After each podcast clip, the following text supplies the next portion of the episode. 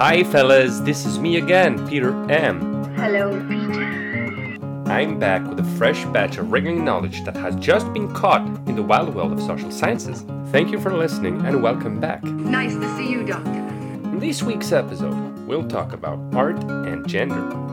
They're both very interesting topics, so the combination of the two should be intellectually satisfying, at the least. More precisely, we'll consider some aspects of gender inequality in the production of art in what is sometimes referred to as Western societies, that is, societies from Western Europe and the United States of America.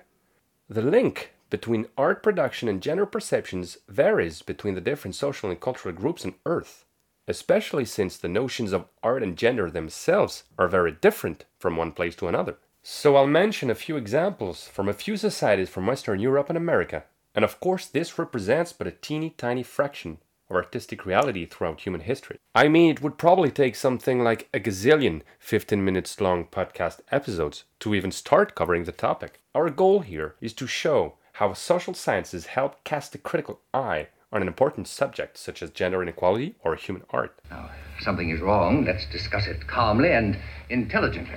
Unfortunately and unsurprisingly, as early as the 18th century, art production in Europe was largely controlled by men who did their absolute best to prevent women from having artistic ambitions. The reasons and excuses for this hostile attitude towards women artists came from the common sexist norms that dominate in Western societies for centuries. Men and women were definitely not conceived as being equal. Oh, nonsense. Why don't you be like me? I'm sensible and I'm brave.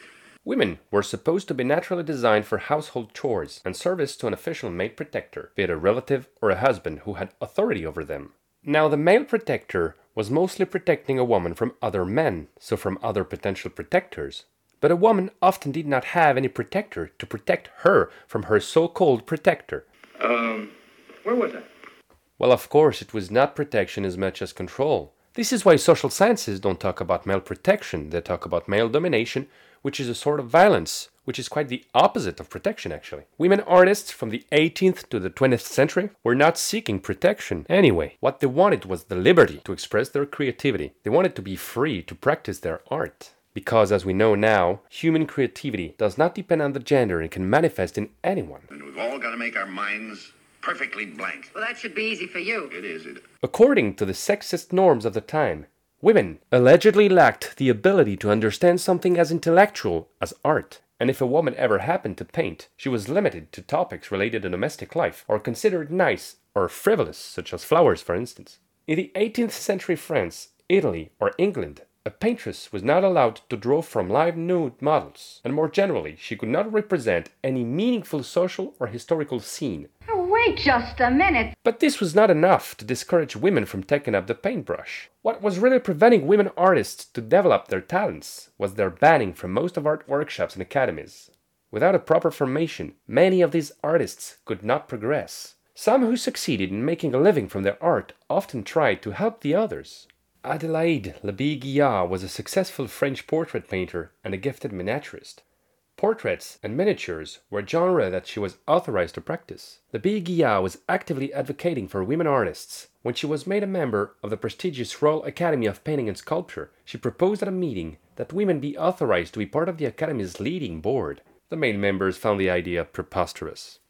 Why, you ungrateful worm! Nevertheless, Adélaïde Labille-Guiard found a way to help her fellow women artists. She founded an art studio forming exclusively young female artists, helping them to perfect their techniques while exploring their artistic possibilities.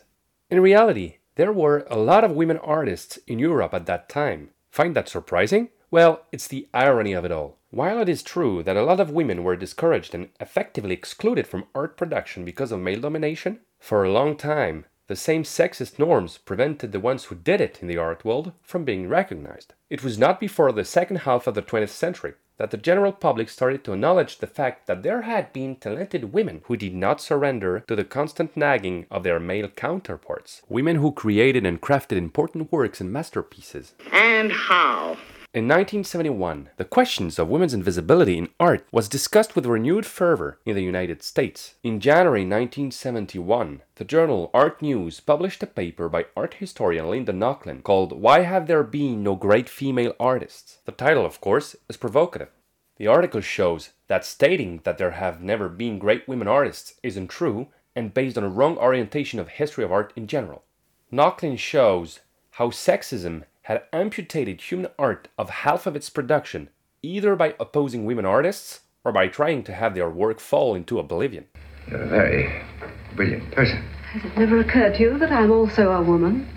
So-called genius, Nochlin showed, is a social construct, and up to the date she was writing, it had been attributed almost exclusively to men. Nochlin's paper was an important element of a new trend in the reflection on the struggles of female artists in the Western world. Starting in the 1970s, the public started to discover and rediscover women artists who had played a major role in the evolution of arts in Europe and America. It was the case for Berthe Morisot, for instance, one of the founders of the French School of Impressionism.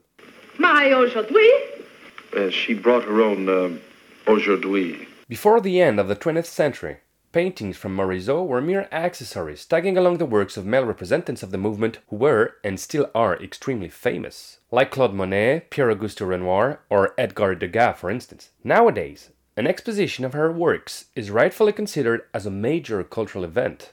Morisot, as an impressionist, had a very personal and innovative vision of painting, as well as an evolutive style that led her to a stunning mastery. Berthe Morisot was respected by many a painter of her time, but she still had to fight her way through male domination. She wrote in her diary, "I don't think there ever was a man who treated a woman as equal, and that is all I would have asked for, because I know I'm worth as much as them."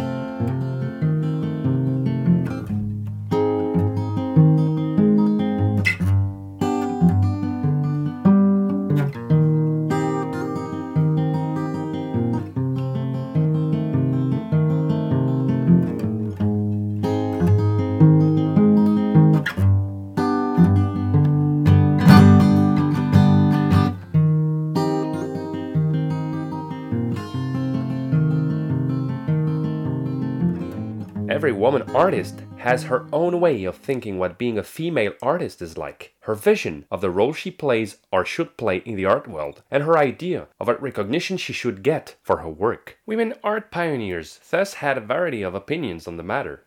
The famous Georgia O'Keeffe, who was very successful in the 1920s, always refused to be considered a feminist artist. She also thought that her gender was irrelevant in understanding her paintings. Other artists, however, were openly militating for a rethinking of social norms. It must be wonderful to be allowed to do everything you want to, whenever you want to. Not only did they express their freedom in their work, they also made their point with a liberated lifestyle, the vie d'artiste, the artist's life, which was considered scandalous by the bourgeois establishment. My pot! She cooked once in a while. My bourbon! She drank a little. My cigarette box! She smoked too. My lipstick! In the 1920s, Polish paintress Tamara de Lempicka was openly bisexual, as she was romantically involved with her model, Susie Polder. Tamara de Lempicka was good at sports and very fond of cars, both traits that were traditionally associated with manhood. She painted women with short hair and muscled bodies, and she challenged the norms of male superiority in her roaring worldly life. But she was frustrated by a lack of recognition, and indeed, her art became extremely popular long after her death. So we can see that as early as the 19th and 20th century, women artists were challenging social norms about gender, as well as those about sexuality. French paintress and sculptor Rosa Bonheur dressed like a man and had been living with a woman partner for 40 years of her life, right in the middle of the very conservative 19th century. Mercy! But as Linda Nochlin noted in 1971, there was a general lack of recognition for women artists, and history of art as a discipline was centered on male figures. At the end of the 20th century, we started to discover gifted women who had been totally ignored or overshadowed by men. No. Sculptor Camille Claudel, for instance, long considered as nothing more than Auguste Rodin's sidekick, or photographer Dora Maar, primarily known as Picasso's lover, while her work was largely ignored. Very few, even now, know about Alice Guy, although she's one of the founders of the cinematographic art. In 1896, a year after the Lumiere brothers had shown the first fictional film ever made, The Water Rewatered, Alice Guy produced a 51-second movie called La Fée au Chou, The Fairy of the Cabbages. While The Watered Waterer was a comic scene, Alice Guy's short film had a scenario and characters and was showing a fictional reality. She shot the first peplum, called The Life of Christ, wrote and directed more than 100 movies. One of them, from 1906, mocks the normative roles of men and women in the early 20th century France by swapping them. It's called The Results of Feminism.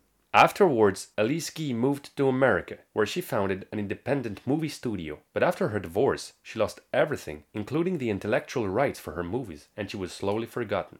Can you imagine that? Now, we're talking about legitimate culture here, forms of art that are official and mostly accessible to members of an economic and intellectual elite. But the struggle for equality has also shaped popular culture in the contemporary world. It's often believed that social progress goes a lot faster in higher social classes, but this has never been really proven. Sexism being a systematic problem, it manifests everywhere. Similarly, resistance exists in every layer of the society, taking a multiplicity of forms. At the end of the 1960s, a renewed and powerful environment of anti-establishment subcultures opened up new artistic possibilities to women. Movements such as the Civil Rights Movement, or the hippie movement, gathered men and women alike of different ethnic and social origins. Music became a very important mass media of social and political activism, especially for poor people and middle-class people.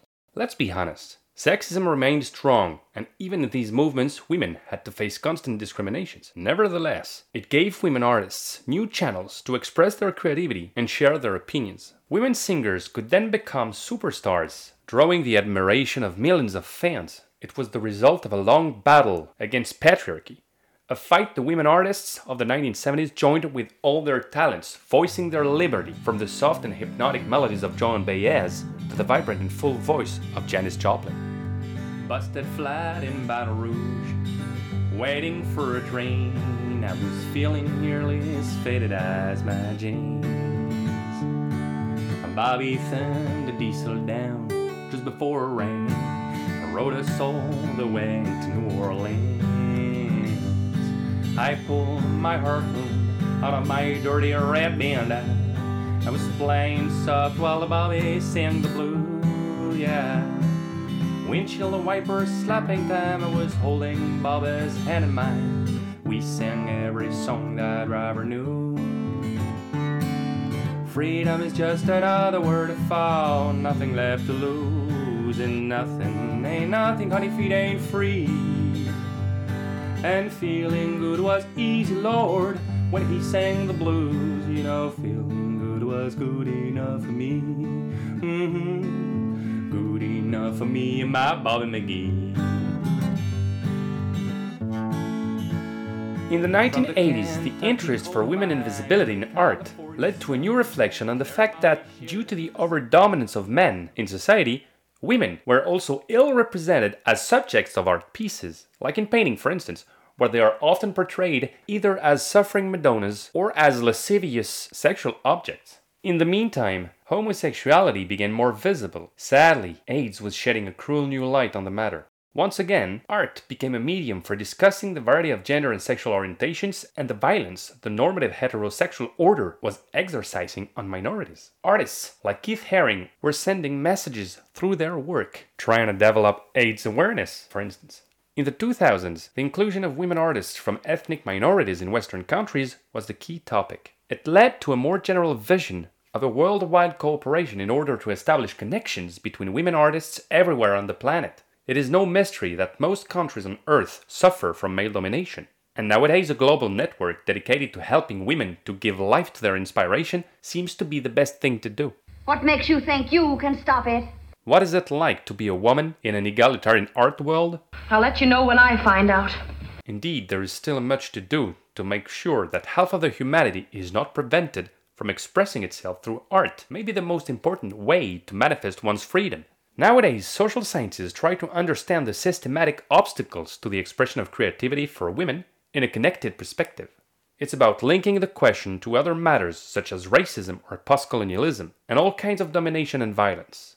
Until we solve these questions, undoubtedly we'll only have access to art in a reduced variety. And that's a shame is what is. And that's all for today, fellas. I gotta say goodbye now. The first song you heard in this episode was written and interpreted by yours truly. The second one was my own interpretation of Me and Bobby McGee, a song written by Kris Kristofferson that was the last track Janis Joplin recorded before she OD'd. The witty comments that punctuated this episode were taken from the following copyright-free movies: Charade, released in 1963, The Time of Their Lives, released in 1946, 1952 movies Dreamboat and Jack and the Beanstalks, My Dear Secretary, released in 1948. Well, it was a pleasure talking to you fellas, thank you for listening, and stay on the lookout for Wild Knowledge.